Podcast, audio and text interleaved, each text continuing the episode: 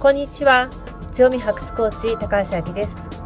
私は競争に疲れたキャリア女性の強みを発掘し自信と創造性を取り戻すお手伝いをすることによりキャリアも女性としても幸せを実感する人を世界中に広めるこのビジョンのもとさまざまな場所で活躍はしてるけれども競争に疲れ競争しなくても選ばれる人生を目指す女性にメッセージを送っています私たちは唯一無二の大切な宝を持っていますその宝に気づき人生キャリア人間関係に生かすことができたらあなたは自分を苦しめる自己研鑽という自己否定から解放され常に誰かと比較して不毛な競争をしなくても十分に選ばれる女性になります各エピソードでは自分が幸せになることに言い訳をしない自分の人生を自分で考え行動し自分主役オリジナル人生を築いている私がハンサムウーマンとお呼びしている方をゲストとしてお招きしてのインタビュー形式で行うものまた私自身が日常の生活や自分自身のキャリアから気づいたことをお話しするソロエピソードをご用意しております各エピソードによりあなたが得たい人生を作るためのアイディアと行動を起こすヒントが得られたら私は嬉しいですシリコンバレー発競争しないで選ばれる女になる番組エピソード24本日のゲストはさとこさんですさとこさんは東京と神奈川で魅力分析コンシェルジュとして活躍されています長身がコンプレックスだったさとこさんですが今ではその頃のこじらせた思いと長身を活かして発信しています私もファッションのアドバイスと魅力について分析をしてもらったお客様です。それではエピソードに入っていきましょう。本日はお知らせがあります。あなたはもう私からの無料プレゼントであるチャンスの女神に味方される10のルールを受け取りましたかあなたが今からでも競争しないで選ばれる女性になるヒントが詰まっています。チャンスの女神を味方につけて、あなたが仕事、キャリア、人間関係で欲しいもの、ぜひすべて手に入れてくださいね。詳しい内容は、小ノートをご覧になってください。お願いします。では、まず自己紹介はいをお願いします。はい、ありがとうございます。皆様、朝の土曜日の朝、朝くからおはようございます。パーソナルスタイリストをしております、八谷聡子と申します。えっと、そうですね。お洋服のことが好きで、ファッションオタクしてたら、なんかそういう活動をすることに至りました。 楽しく、皆様も、なんかこう、好きと似合うことと、あと、こう、思い例えばビジネスに対する思いとか今こういうことをしていきたいんだっていうなんか考えみたいなのっていうことも合わせてその人って形成されてると思ってそういう部分をうまくこうミックスできるなんかこうスタイリングっていうのをご提案させていただくことを注力しております。どうぞよろしくお願いいたします。はい、よろしくお願いします。ありがとうございます。はい。えっと、まず最初なんですけれども、こうパーソナルスタイリストさんになろうと思ったさ、なんて言うんだろう。ファッションっていつ頃から興味があったのかなと思って。ファッション自体は、うん多分小学生の56年まあでも中学生ぐらいですかねからもともとずっと背が高くって、であのー着たい服をなんかこうみんなが着てるように着着れてないっていうんうんうんうんうん。ですよね。うまあんうんうん市販されてるお洋服とかを例えば丈が合うとかなんか目に映る友達たちが可愛く着てるんだけど私が着るとなんか違うみたいななんか、当時の企画って、今だとすごい背の高い人もいっぱいいるから、なんか、なんて言うんだろう、長身の人の洋服だったり、その人の、そ当時ってさ、多分156から158センチに合わせて作っているような気がする。本当にまさに今おっしゃっていただいた形でもうなんかここの枠みたいな行き地が狭いというか うんうんうんうん。不外のもんだからハマって、あなんだろうみたいな初めでも気づかないんですよその違和感に。違和感にあ、自分が同じ服を着ていても、なんだろう。なんか違和感に気づくんだけど原因がわかんない。おーふんふんふんふ んふんあ変。じゃあこうやってやったらいいのかなみたいな。うん一個ずらしたり、うん靴をなんかこうちょっと変な話伸ばしてみたりとかして、うんうんなんかそれをなんかこう中学校とかやっていく中で、まあ、だんだんじゃんだりとか、うんテレビ見てる方たちの衣装とか見てうんそっかそれぞれ個性があるし、うんその特性背が高いっていう特性だし、そういうことのものに対してそれをどううまく使っていくかっていうことがそこにミスってたりするとやっぱりい違和感というか、うんうんっていうことになんとなくこう気づき始めて、うんこう中高と学生時代、うんこうなんかお店行って見まくったりとかあと雑誌うん読んだりとか、あとなんうかん雑誌のクレジットが好きなんですよ。何クレジットって。あのどこどこのブランド、ワンピースどこ、あ、あ、あ、それね。うんうん。ブランドの名前だったり、うんあとその本社の会社の名前だったり、うんだからなんかそのブランこのブランドはこういう系統とかでこのブランドやってるこの会社はここのブランドもやってるけどこっちも実はやってるみたいなそういう辿っていくのが好きでうん。そういうのをなんかこうよく見てましたね。うーんなるほどね。なんかさっきね、その背が高いっていうところで、うん月読みお父さんが、なんかすごい反応してくださってた。同じようなお悩み持ちお持ちなのかな。あーお父さんありがとうございます。ね。うんうんうんうんでもそう、あの、当時って先ほども私言ったけれども、156から158センチうん、の規定で作っているから、ちょっと違うよね、今とね。違いますね。今ねほんねなんかこう多様性があると言いますか。そうそうそうそ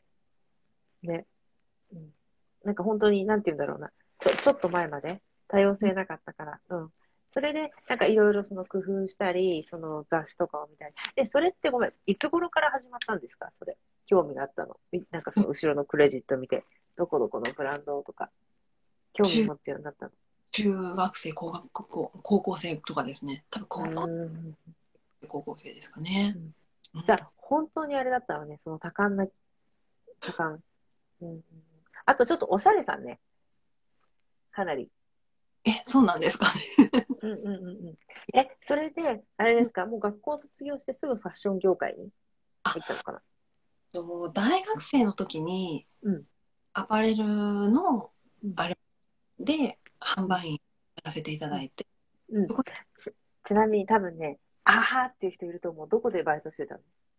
メルローズのティアラっていうブランドで、うんうんあーっていう方いるかな、まあ、ちょっとねあの割と学生がアルバイトするには30代40代の OL さん対ブランドだったんですけど、うん。そう、そこで働かせていただいて、うん。懐かしいって思ってる人いると思うよ。うんうん。クラシカルな感じとか、うんなんかすごいなので、うん、すごいもうその時の店長さんとか副店長さんとかうんスタッフが、なんかすごくこう洋服に対してブランドに対して、うん愛を持って、うん愛を持って接せられてるのを学生のアルバイトで一緒にチームとして迎え入れていただいてうん。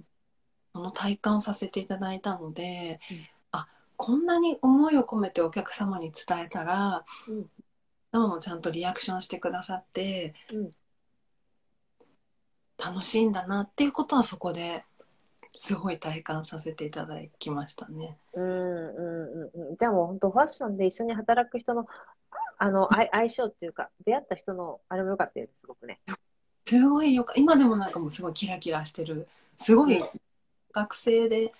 ね、あの学校も行きながらなので、うん結構割と長時間働いて大変だったなと思うんですけどうんうん。すごいキラキラしてるなって今だから思えるうんうんうんうん。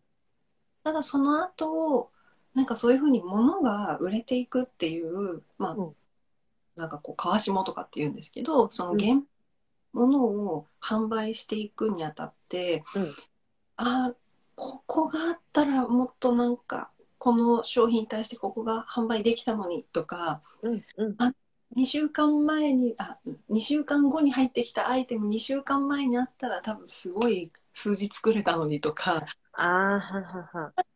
音とかもすごいなんかこれはどういう意図でデザイナーさん作ったんだろうとか、うんそういうなんかこう先に先への好奇心が広がってったのでうんあと結構こう企画が好きだったのもあって商品企画のみがあって、そのままアルバイトのところで販売のスタッフを続けるというよりは、うん会社のタイミングでは就職活動で商品企画ができる会社で、広うん告会社の企画営業の方うんに入ってったっていう感じなんですよね。なのでアパレルからは一回と、そこではどんな感じのお仕事したんですか具体的にあ具体的にうんうんでは結構なんかこうクライアントさんのなんかこう、まあ、広告反則セールスうんプロモーションとかの手伝いだったりとか広告系の手伝いをさせていただいたのでなんかこう、まあ、普通に店頭にある POP とかのなんかこうこのサイズにうまくはまるこの感じはどうとかああはははうん化粧品のあの重機とかもそうだし、うんうんあともうちょっと私その後またもう一社噛んでるんですけど、うん駅ビルの、うん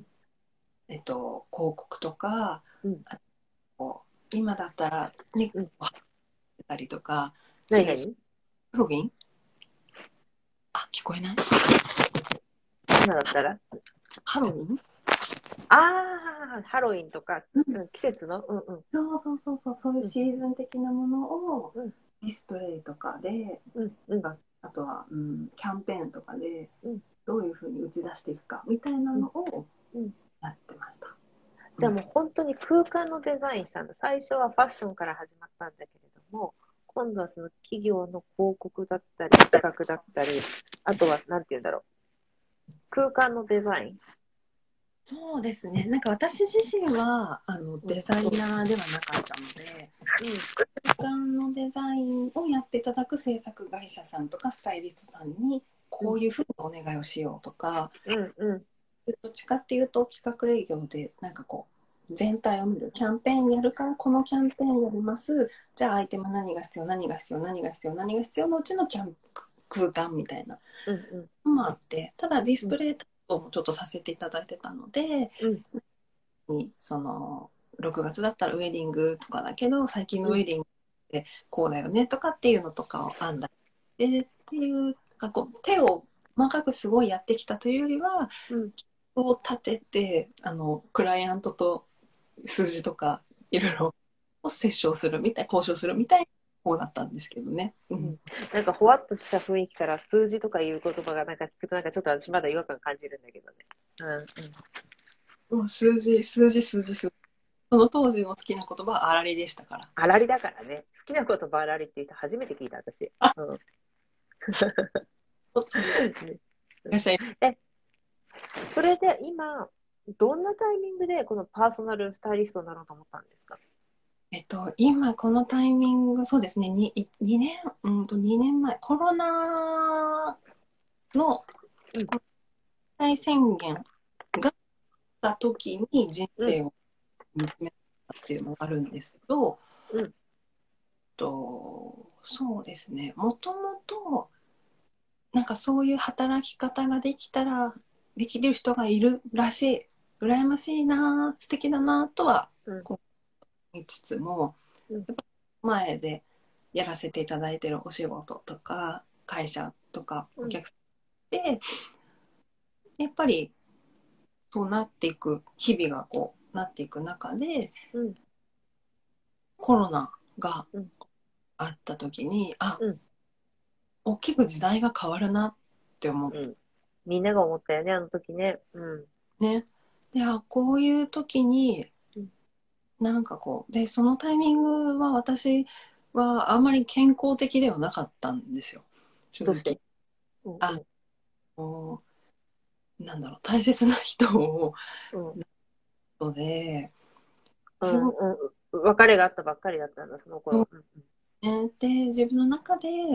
この先どうやって生きていこうかなっていうのがすごいあって、うんなんかこう宙ぶらりんになってた時期だったのでうんうん。なんかそこに対してだから前向きにあ時代が変わるからこうしていこうぜみたいな感じではなくてうんうんうんうん。だっていうといや待って私こんな宙ぶらりんだしこうだしえってことは別になんだろうその今ある目の前の安定とかうんその、悩むじゃないですか会社をまでみたいな、うんでもなんかもうどうとでもなれみたいな部分がああ。うん。どうせ変わるんだからどうにでもなれみたいな感じね。うん。そうもうもういいじゃんってこんな苦しくって、なんか宙ぶらりんでいるっていう自覚はあったのでうん。だ少しでもいいってなんとなくぼやっと思った、うんその時は思ってる濃度って昔に比べたらそこまで濃くないんですよねやっぱり元気じゃないから。けど、あの時ちょっとでもいいなって思ってた働きなんだうんうん。みたいなもうそれやっても自分が元気にならないんだったらその時またその時だっていうああ、やってみて、元気にならなかったら元気にならないで、それまでだって考えたのもうそれはもうもううんそれはそれでそれが私なんか人生だったのかもしれないうん。ぐらで、いとのりあえず、やることは選択したんだ。やることを選択しましたねうん。それどのぐらい考えましたかどのぐらいの期間で、こ実う、もやもやっとした期間。うーん実際もしかしたらそのコロナの緊急事態宣言がある前から、もしかしたらなんとなくもうその生きづらさみたいなのはあって、ああ、言葉にはしてないけどね、心の中でね。でももう世界がバンって変わる変わっているっていうのを真似して、うんあってなって多分今そのパーソナルスタイリストの師匠のうんなんかこう学びを受けるっていうのは多分その1週間2週間かなうん。ぐらいで申し込んではいましたね。あ、めっちゃ早いね。でもとにかくずっと、あれだよね、きっと会社にいるときから、本当に今のままで私いいのかなっていうのはありながらだよね。うん。あーははは、なるほど、なるほど。そのタイミングで学びをして、まあ、そこからうん会社員は続けながら学びしながらみたいな感じでうん。ただまあ半年とかそれぐらいかそれぐらいそれぐらいですかね。まあ、うんうん。だからもうなんかこうどこができる自分のできることかなとかうんかばうんうん。パラレルキャリアって言って、うんみたいにこう一つのことではなくて、うんいながらもう一つのことをやるとうん、か、複数やる。うんうん。やりながうらんやることもあった、うん多分ちょっとそういうバランスの取り方がうんこ方の部分でなのでそのバランスを会社にやりながら探りながらもあ今かなっていうタイミングでうんうん。ドローンしたっていう感じです。えーそれ、シュートローンのタイミングですね。誰かに多分相談したと思うんだけれども、えーそんなことやめなよとか、今の会社の方が安定してるよとか、そういう声なかった。えっと、周りはおかげさまで多分やばかった私を知っているのでうんうん苦しそうにもうしてる自分を皆さん心配してくださってた方たちだうん。うん。でもちょっとの灯火に、うんなんかこう目を向けられてうん。歩みを進めたことに対して、うんなんかむしろ「頑張れ」みたいなうん前向きな言葉をかけてくださる方たちばかりだったんですよね。うんうんうんうん。もううんうんただ反対があったとしたらうん多分自分の中の葛藤の自分が反対してた一番。うーんそうね、うんなんか、よくね、こういうご相談を受けるのね、やっぱやっぱり私の、あのパートナーが反対しますとか、両親が反対するからできませんっていうふうに言うの。なんだけれども、やっぱり一番反対してるのって自分の中の何者かが反応してるんだよね、そこってね。もう、うんそうね。私もね、すっごいそれ思うの。で、私もそうなのね。あ、私の場合、半年とかじゃなくて、この女性向けにサービスしたいっていうふうに思って、思ったのがね、2005年なの。でもその時は経験とかがなかったから、もうもちろんその時はすぐにできなかった。経験積まなきゃいけなかったんだけど、結局13、あ ?16 年か。16、17年かかってるもんね。今のところ、今のここまで来るのに。あーでもなんか、アキさんからその言葉を言われると、ああ、でもこのタイミングのアキさんに出会えてすごく私は嬉しいなって思うから、うんあえの、ありがとうございます。迷ってっていうか、紆余曲折してくださって、今になってくださってありがとうございます。あ、すいません、ありがとうございます。だからね、そうそう、多分そう自分の中の何かがストップしてたんだと思うの。う。うんうんそうそう、今ね、まさよさんが書いてくれる自分が自分で作った自爆って全くその通りだよね。多分ね、周りの反対って、それって自分の心が反映してるんだよね。自分の心の声が反対するから、それを周りの人に投影して見てるのよね。うんあね。ね。本当にね。で、えっ、と、実際にこういうふうにやってみたじゃないちょっとあの、せっかくだからさ、あの、今年これ買い足すといいですよ。残り3ヶ月以内にこれ買い足すといいですよ。みたいな、なんかありますかなんかうん、なんか急にね、今、アキさんも日本にいらっしゃって、うんうん。寒くなってきたじゃないですかん。急に寒くなってきた。寒くなってきた。昨日寒かった。うなので、結構皆さん慌てると思うんです。ん。うんうん。で、あのーあこん今年寒くなるって言われてるので、うんすごくあの皆さん持ってるお洋服を一回見直す。あの価格高騰とかの煽りもあると思うので、うんなんか価格がね、ウールとかがね、多分今後上がっていくっていうか、まあ上がりつつもあるんですけど、まさやさん慌ててるっていう。うん。慌ててますよね。だから、ニットとうん。この1、2年で考えてたこと方は、今年買っと、1個買っとくのはうん大事な気がします。ニット系。うんうん。とでなんかうん、あの、なんかちょっとこう、去年、こと去年ぐらいから流行ってる、ちょっとこう、薄手のうんとかで、少しこう、う透け感があるメロのなんかこう、薄手のカットソーみたいなのがあるんですけど、うんそういうのとか、あとはブラウスとかでニットと合わせるとか、そういうかあのスウェットと合わせる、うんちょっとこうニットで合わせて可愛らしくの場合もあれば、うんスウェットで合わせてカジュアルと女性らしさみたいな、ああ、なるほど。うんこの年をなんかこういろんなバリエーション持っとくと多分手持ちのアイテムが少なくても、うん見せ方が結構変わっていくので、うんなんか今季はそれを楽しめる時期な気がしますね。なんか、私あんまりさ、流行ってる色とか聞かないんだけど、もう知らないんだけど、今年は何色が来てるんですか何色なんだろう私も。好きな色着すぎてよくわかんないんだけど。でも今年結構暗めですよね、なんかね、パッとね、暗いよね、みね。落ち着いてらっしゃいますよね。うんだから、あれなんだけど、でもどうなんだろうな。私個人は、あの、アキさんみたいに好きな色をうん、と自分の持ってる合わせにうん、もし流行りの色が好きだったら、うんちょっと、けど、基本あんまりなんか流行りの色とかは、そこまであんま気にしないので、やっぱ人によって似合う色もあるしね。でも、うんね、うん、っていうのはあると思いますね。あとさ、その、え、えっ、と、最近店頭でパープルをよく見かける。こうあ、パープルとかちょっと派手めの、なんていうの、ピうンんク、濃いめのピンク、パープルに近いピンク、青みがかったピンクっていうのかな。うんはや流行ってるよね。うん、多いですね。ねちょっと結構こう、うん、印象として強いというか、うんうん。あのー自分をしっかりこう出していくみたいな意識を感じるかなって思いますね。うん、あとね、これ、まさよさんが多分、パープル好きだから目につくんだなって思った。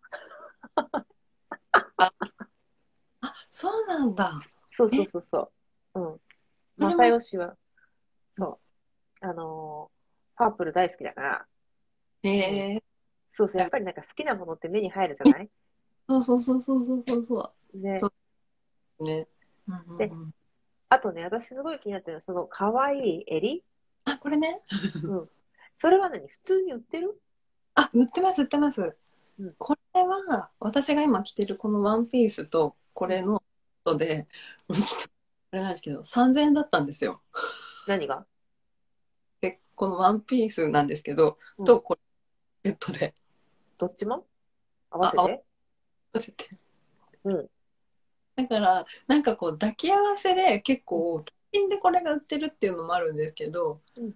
こういうワンピースとかブラウスとかと合わせでうん、結構販売されてたりすることも多いですね。うーん。えー見てみよう。なんかね、この間さ、数日前のなんかの記事で読んだんだけれども、ヨーロッパが今年やっぱ寒くなる。多分ね、多分今年全世界で寒くなるって言われてるね。アメリカも寒くなるって言われてるの。うん。いつもよりもね。で、でさ、この間さ、あの、フランスの大統領が、その無駄に資源を使わないように、タートルネックとジャケットを入れたのが話題になったのね。だからは見た人いるかなだから今年結構タートル増えるのかなと思ってたの。うんうんうんうんうんうん。ね、ほら、そう日本人ってフランス好きじゃないフランスのブランドだとか。そうですね、そうですね。ああ、でも確かにここ入れてジャケットって、なんかオーソドックスだけども、ちょっと待って、今なんか切れた。あ、なになになになんかこうタートルにジャケットってオーソドックスだけど決まりますよね。決まる。で、なんかそういうふうにオーソドックスな色を入れたときに、そういう色、あのーなんていうのレースとかがついてると、またなんか個性とかが光っていいなと思って、さっきからそれね、釘付けなの私。ですか、ありがとうございます。なんかね、ハンサムトークにお呼ばれしたからと思って。いや、すいません、私、あのホストの私がじいちゃん来ててすいませんって感じなんだけど。お呼ばれの感じをちょっと出してみました。ありがとうございます。じゃあ、あとは、私ね、すごく思うんだけれども、あの、一人一人の今、ブランディングされてるのが、ファッションだとか、その人のストーリーとか、生き方とか合わせて、すべてをその人オリジナルのブランドにしようとしてるじゃない。でもそれって、私もさとこさんのお客様になって、こういうものが似合うっていうのを教えてもらったんだけれども、うん。そう、そのレース可愛いって。うん。で、なんか、そういうふうに、お客様のどのポイント見て決めてるのなんか、あの、どのセッション入る前も、まあ、セッションってやってるんですけどうん、ヒアリングシートをいただくんですね。うんで、そのヒアリングシートをうん読んでいくと、うん読むと、あとは、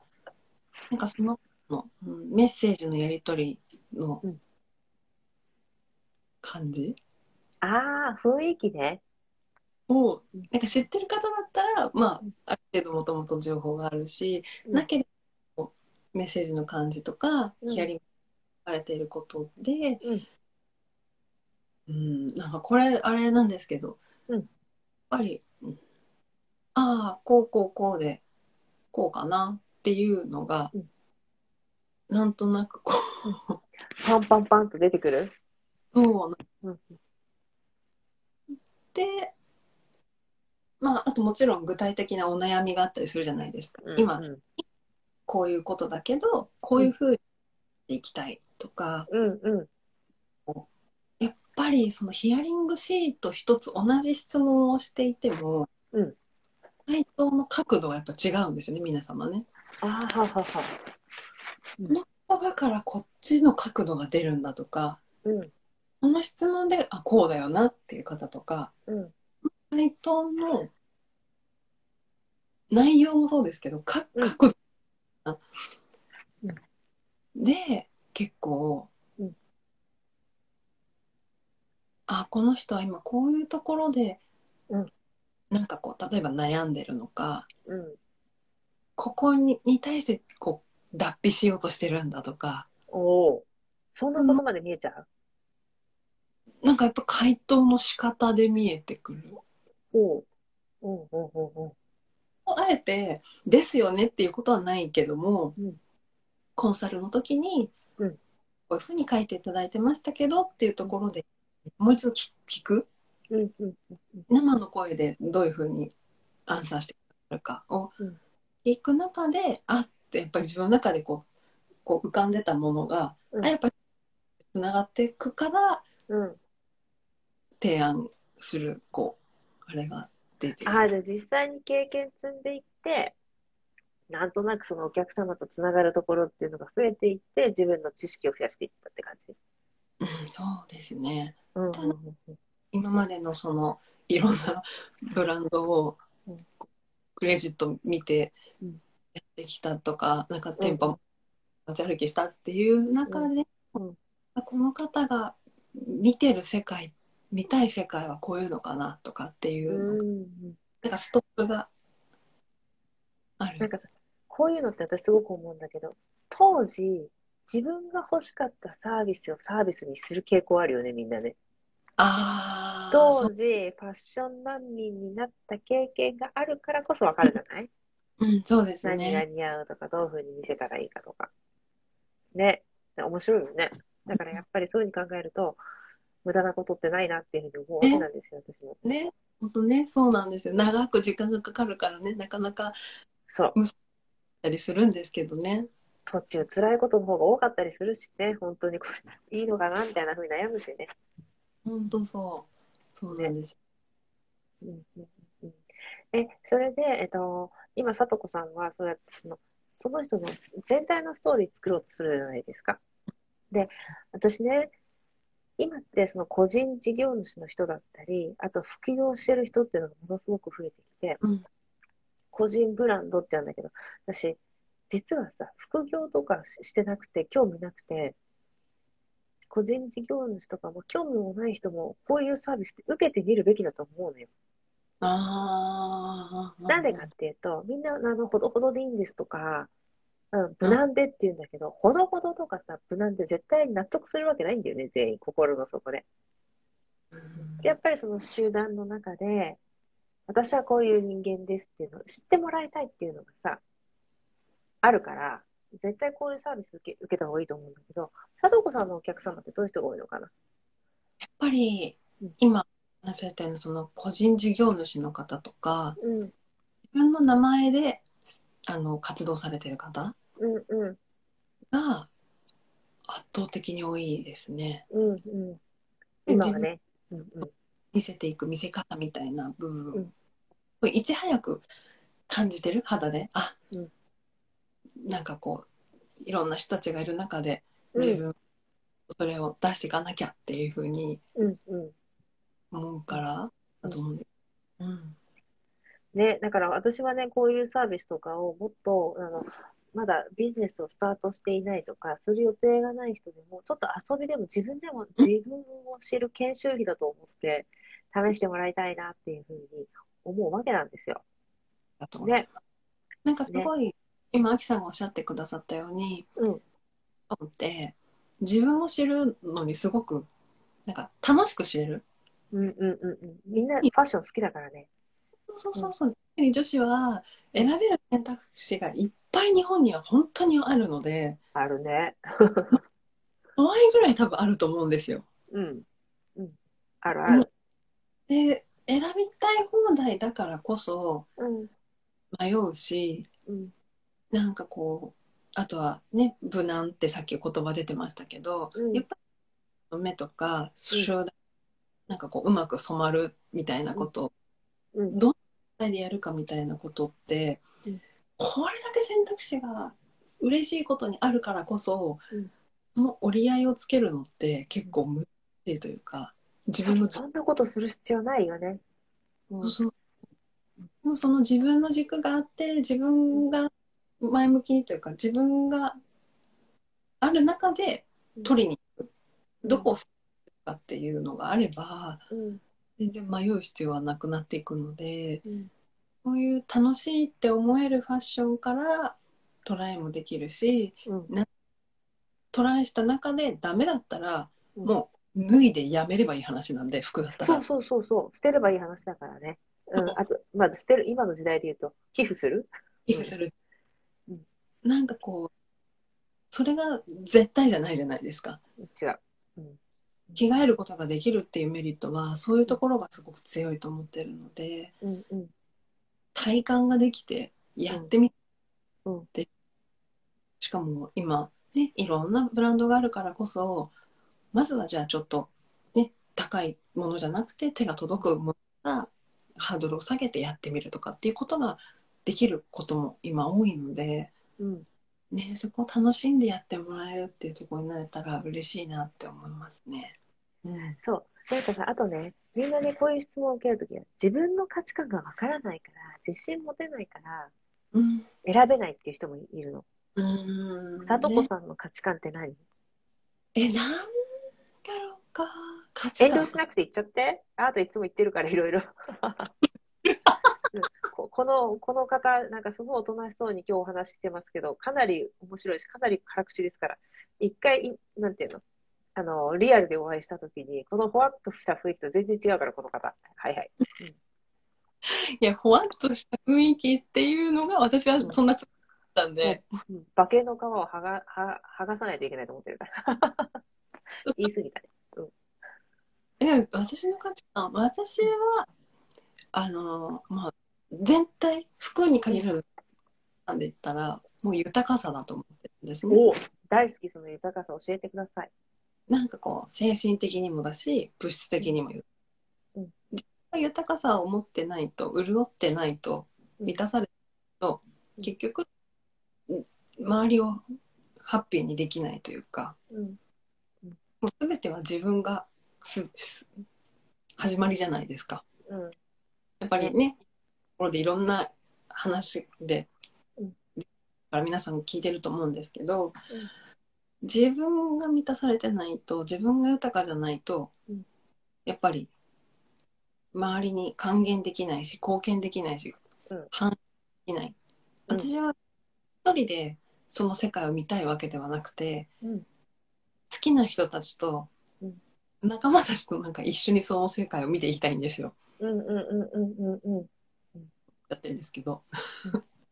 いや、その通りだよね。私さ、あの、わ私さえ我慢すればなんてなくて、やっぱり私が幸せにならないと周りも幸せにならない。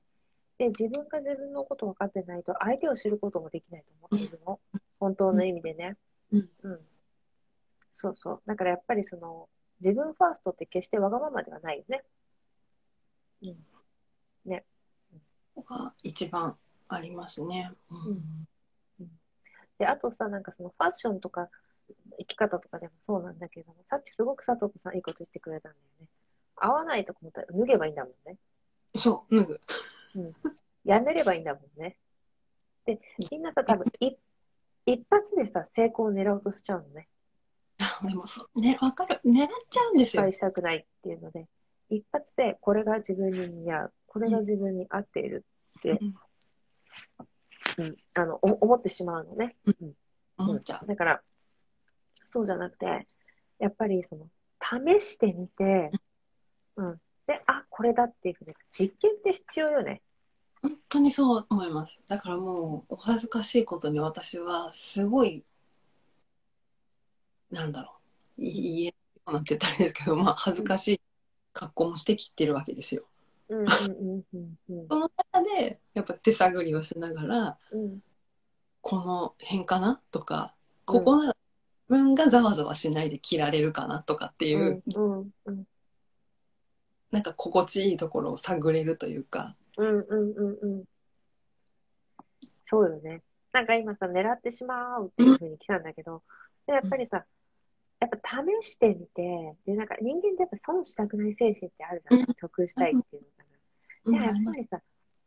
それ勉強量になるよね。なりますうね、ん。ね。はい、そこは。うんうんねあそうだからなんか、そこってやっぱり挑戦するところだし、うやんっぱりなんかその自分のために挑戦できるって最高の豊かさだなって思うの。うん、ああ、そうですね、そう。うん。ねあ。えでファッションっていいよね。あからさまで感じるし見ることができるからさ。周りのリアクションも早いじゃないですか。そうそうそうそうそう。うんうね。ん、いいよね。あいいのかなこれあリアクションあったあそれを聞いて私も嬉しいあってことはなんか間違ってないのかなとかうんうん。つかみやすい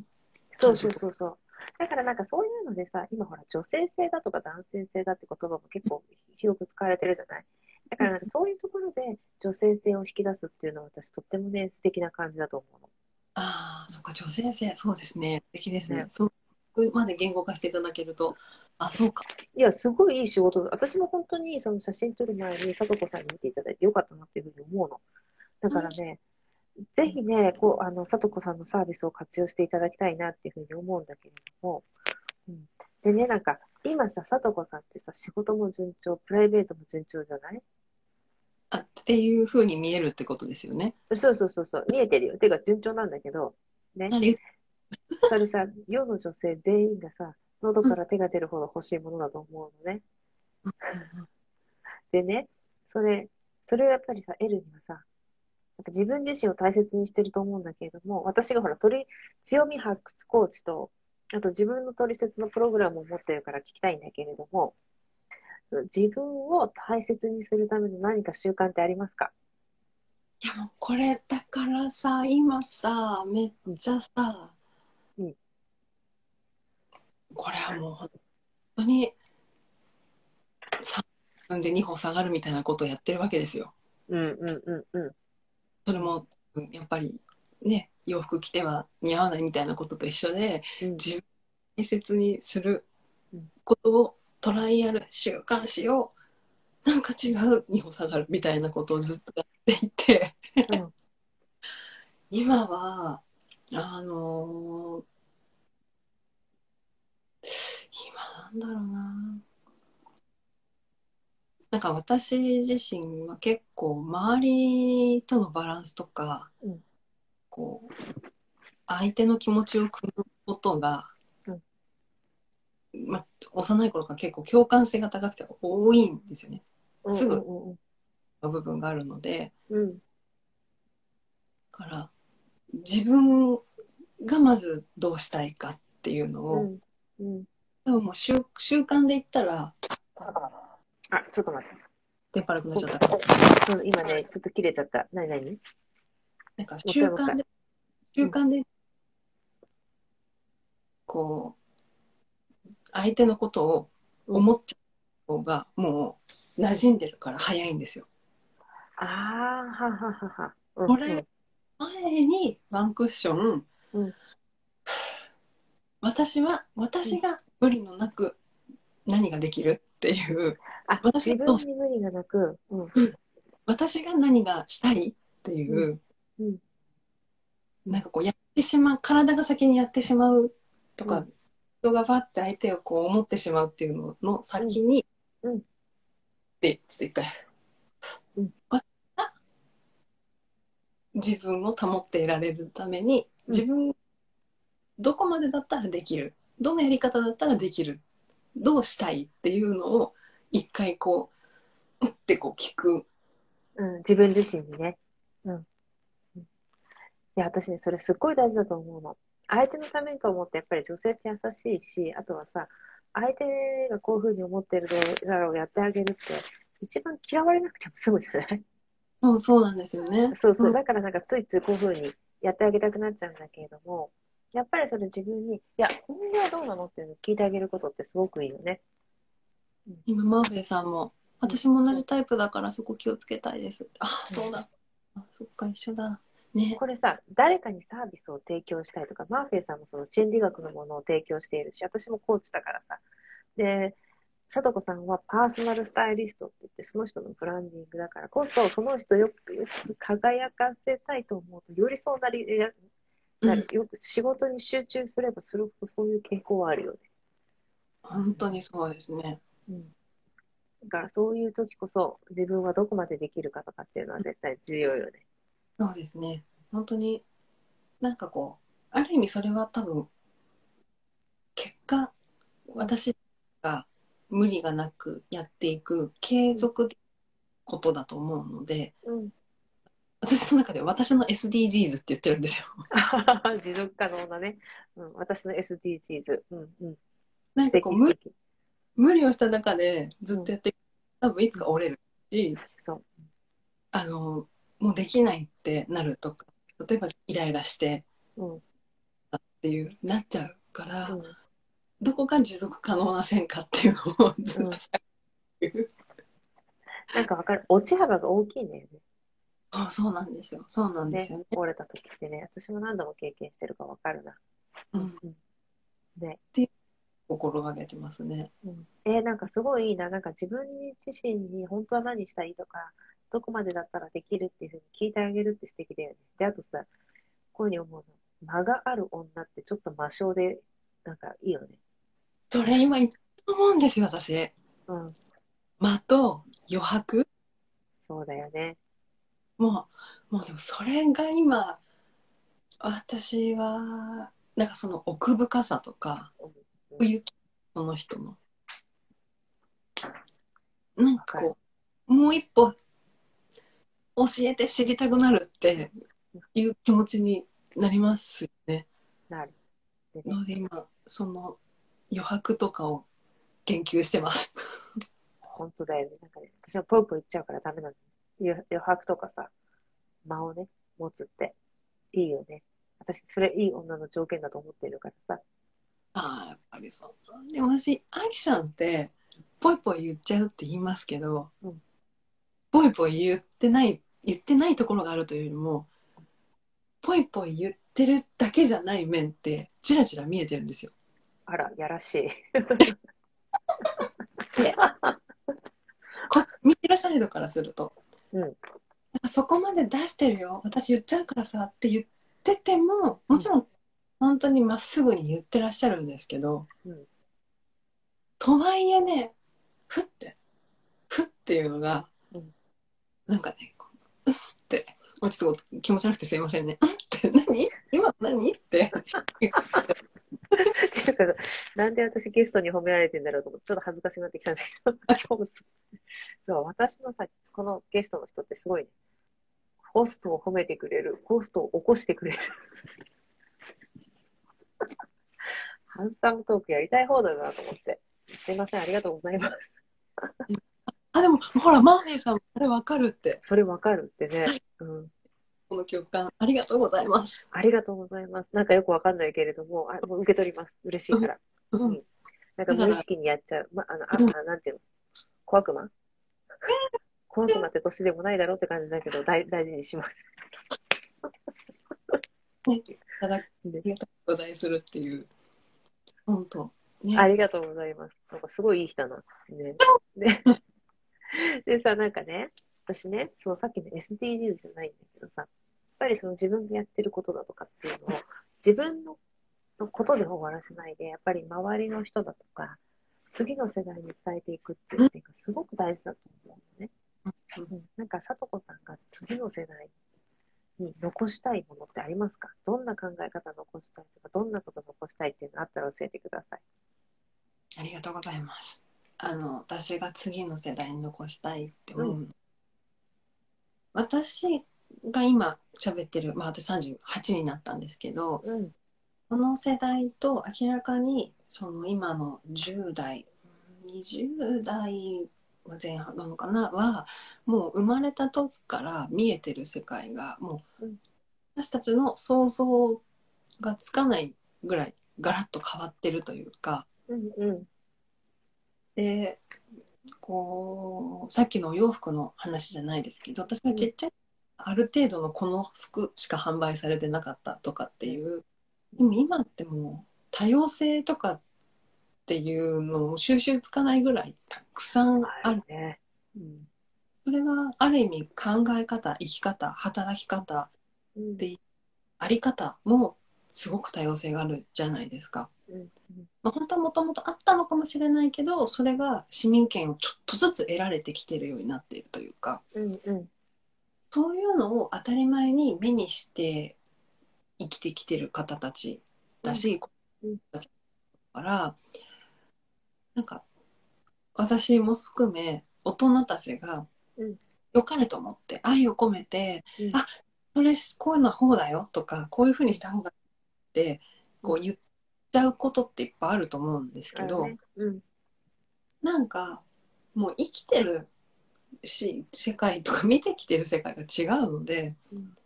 それはそういう人たちがそう思っている一つのアドバイスだっていうふうにうんそしてはもちろん尊敬とかリスペクトを含めて、うんそれも一つだっていうふうにして、うん自分たちが感じるままにとかそのうんなん、そのピュアなもののままでいてほしいというか、うんうんうんその、うんその人のまま。そうなんか、うんそう社会的な想念とか概念とかっていうのは、あそういうのもあるよねそういうのもあるよねっていうふうにもう知らない間に本当にいっぱい覆いかぶさっちゃうからうんうん自分の中では絶対に侵されない自分のそのピュアな部分っていうのをうんちゃんとなんかこう理解してというか守った上で、うんあ大人たちはこういうことを言う A さんはこういうことを言う会社の上司はこういうことを言ううんこともあるけどまずここがある中でそれをあこのエッセンスはよくわかるからちょっと取り入れようなのか、うんこの方はこういう思いがあってこういうふうに言ってくれてるから感謝はするけど、なんだろう取り入れはしないとか、うんうんうんうん、ちゃんと自分のここを純度を保っててほしい。ああ、そのじ自分色っていうのかな。うをん保っててほしい。うんその保ってるその才能とかなんかピュアな純度がいくつもいくつも重なって、うん私たちが想像つかない未来をその世その世代で必ずその人たち同士でなんかこう成し得ていくハーモニーを作っていくからもう素晴らしいものがあるじゃないですかそのうんうんうんうんうん。だから、うん、そうね。なんで、あかとさ、それを、大人ももう邪魔できないね。本当はこうじゃなきゃダメだ、こうあるべきだっていうのがね。うんうんうんうんもう言ってる私たちは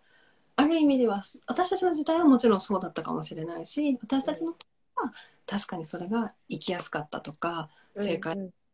うん社会だったかもしれないけどうんもう彼らは生まれた時からもう全世界とつながってる SNS がある世界で生きてるからそのなんかこう違うと思うんですねもう見てるものが ね。うんうん。見てる世界全然違うね。うん今の10代からと全然違うの、20代もね。そうですよねうんだからそこはもうなんか犯しちゃいけないというか。うんうんって思うんですよね。うんうんうんうんそうね、だからうまく本当に選択して自分と、なんなんて言うんだろうな。自分に合ったものを選択してもらいたいよね、うん今の人たちに。あ、これからの人たちにはね。で先ほど豊かさの話で言った時に選択肢がある選べるって自分の意思で選択肢があって選べるってすごい労力いるし大変だけどすごい言うことなんですよね。そう。責任とか怖さはあるかもしれないけど、最高ね、最高レベルの豊かさだよね。なんかそれは私コロナの緊急事態の時にすごく感じうん。た休みの日ってインドアだったりする時もあってうん外に出る時もあるけど家で映画をゆっくり朝からずっと見るみたいなうんと休日も好きで、うんけど緊急事態宣言があって出ちゃいけない出ないでくださいってなった時のうん家の過ごし方って、うんやっぱりその選んで朝から映画見て過ごす日と、うんちょっと違ううんやることないから最後のなんか、うん。せざるを違う得よなねくそうそこにいるのと選んだ中での映画を見てのインドアのホリデーとは違うから、うんあやっぱり選択肢がある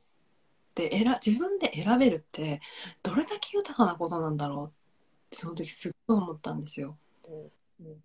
だからねなんか選べるって迷うし大変だけどその豊決かめるって怖いしね。ねそう決めるって怖いしうんうん。それをなん存分になんかこう味わえる時代の人がうん味わってほしい。うんうん私もそういうふうに思うな。あーありがとうございますやっぱりその選択するって決めるとかっていうのは怖いよ。なんだけれども、うんそれは最高の豊かさだからね。うんそういう風に育ってほしいと思う。子供とか孫の時代にね。うんうん。ねと。で、佐藤さんね、今自分でそのパーソナルスタイリストをされているんだけれども、今後の夢とかこんなこと考えてますとか、何か、もしあったらお知らせとかもどうぞ。ありがとうございます。うんいや今後の夢、あ、でも今後の近い未来から、うんなんかその日さんがおっしゃってくださったように、うん洋服を通してうん、なんかその方の、うん、似合うとか好きとか、うんそういう、みたいなのを、ブランディングしていくっていうのを、うん私が体感、お伝えして体感していただくっていうことは、一つ洋服では可能なんですけど、うん内側から自分で自分の世界を作っていくというかもう本当はあるんですけどその世界をどういうふうに出していくかっていううんおするなんかこうプログラムみたいなのを今考えていてうんうんうんうんなんか結局私から言われて作ってやってもやるのはその人だからそ結局自分でやっぱり作っていくというかう。うん実感しながらやっていくっていうのが多分ブランディングうんうんうんうん。自分で磨きをかけるみたいなね。のまさに、はい、うんうんうんうん。うんのなんかプログラムを今考えてるのでうまくなんかこうプラグラムプロプログラムとしてうん皆さんにこうお伝えしたいなって思ってますって今宣言うんうんうんうんうんそうだよ、そうだよ。宣言すると絶対叶うから、宣言しちゃった方がいいのよ。で、別にさ、明日、明後日叶わなくたっていいじゃない。うんでも一回宣言しちゃえば、絶対バッチリの時期に叶うの。ありがたいその思い出させていただいてありがたい本当にだからなんか、さっき言っていただいたように、本当にいいものってもうここに持ってんだよね。あるので、それあるを、あるの。それを出すか出さないかはその人次第で、いくらいい材料をあげても出さない人は出さないんだよね。うん。やっぱ出すって決めたらその出てくるからさ。で私もそれ同感なのよ。本人の強みだったり、いいものを出したら、いくら競争社会って言われても、競争しないで絶対選ばれるっていうのをコンセプトにしてるから。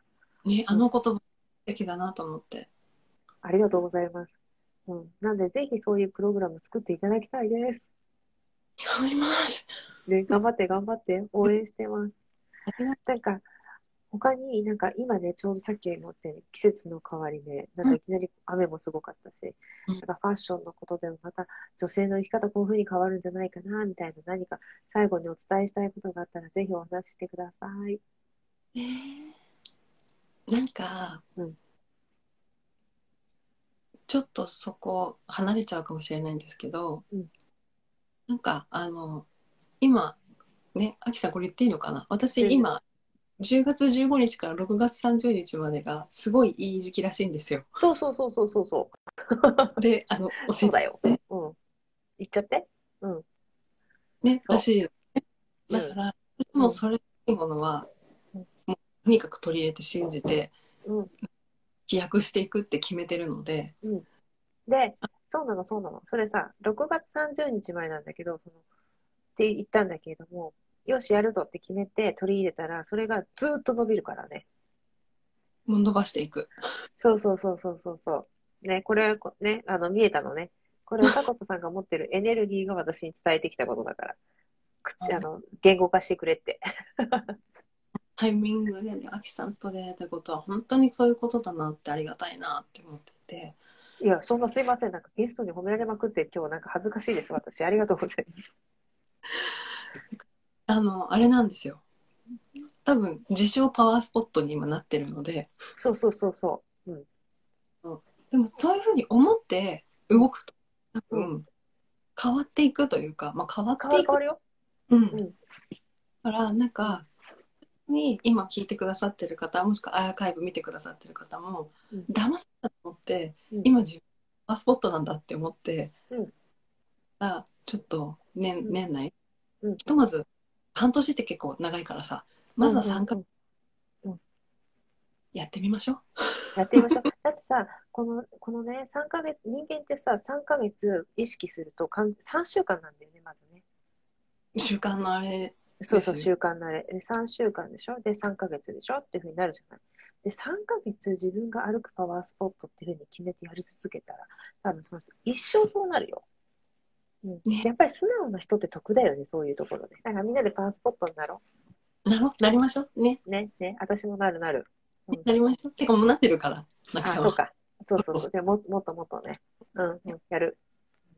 ね。やっちゃいましょやっちゃいましょう。ね。皆さんお会いできたので。う。ねうん。いえ、なんかね、今日私本当に、なんて言うんでしょうか。こんなになんかゲストに褒められちゃって申し訳ございませんって感じなんだけど、ありがたく受け取って、うん。あのー今日のハンサムトークを終わりたいと思うんですけども、本当にね、あのーあ、嬉しい、歩くパワースポットになりますってね、いいことどんどんね、うん信。じてください。あの、さとこさんすごいんだよね。私がさ、10月15日から6月30いいよって言ったら、本当にそれ信じてるから、ここからだから6月30以上、以降もっと良くなると思やったう。うん、そうそうそういうもんなんだよね。だからみんなでさ、パワースポットになろね。私は、夫です。そうです。う。ね、でもさ、うん。そもううた食べて喋ってさ、楽しもうみんなで。そう、そうなの。でもね、楽しむが一番ですね。そ自う、分まずはなんか自分が楽しむことっていうのを強化してほしいなっていうふうに思います。せっかく今日聞いてくれたからね。ね。ありがとうございます。ありがとうございます。すいや、ごい。本当にいい時間ありがとうございます。でね、なんかファッションとか思うかもしれないけど、やっぱりさ、それすごい、やっぱりファッションって重要なんだよね。本当に世界のお金持ちの人って無難なじゃないんだよ。無難でこの程度でいいかなじゃなくて、ちゃんとそういう人に相談してるのよ。自分の見せ方をね。だから、なんか、将来もっと活躍したいなとか、次のステージに行きたいなと思ったら、ぜひね、さとこさんのサービス受けていただけたらなって思います。私もお客様の一人です。ありがとうございます。ありがとうございます。本日も最後までお聞きくださりありがとうございました本日のエピソードがあなたの人生キャリア人間関係のヒントとなれば嬉しいですあなたの心の本音がもう競争に疲れた競争しないで選ばれる人生を送りたいと訴えかけるのならばあなたの本当の強みを発掘する30日間ブートキャンプハローニューミー自分のトリセツプログラム自分主役オリジナル人生を加速させる個別セッションに参加しませんかご興味のある方は E メールまたは Instagram AKI156343 をフォローしてメッセージをくださいねメールマガジンに登録してくださった方には競争しないで選ばれるチャンスの女神に味方される10のルールについての動画をプレゼントしておりますこの機会にぜひ受け取ってくださいね競争しないで選ばれる女性を世界中に広めたいのでこのポッドキャストを聞いてよかったらあなたの大切な方にシェアしてくださいねそれでは次回のエピソードでお会いしましょう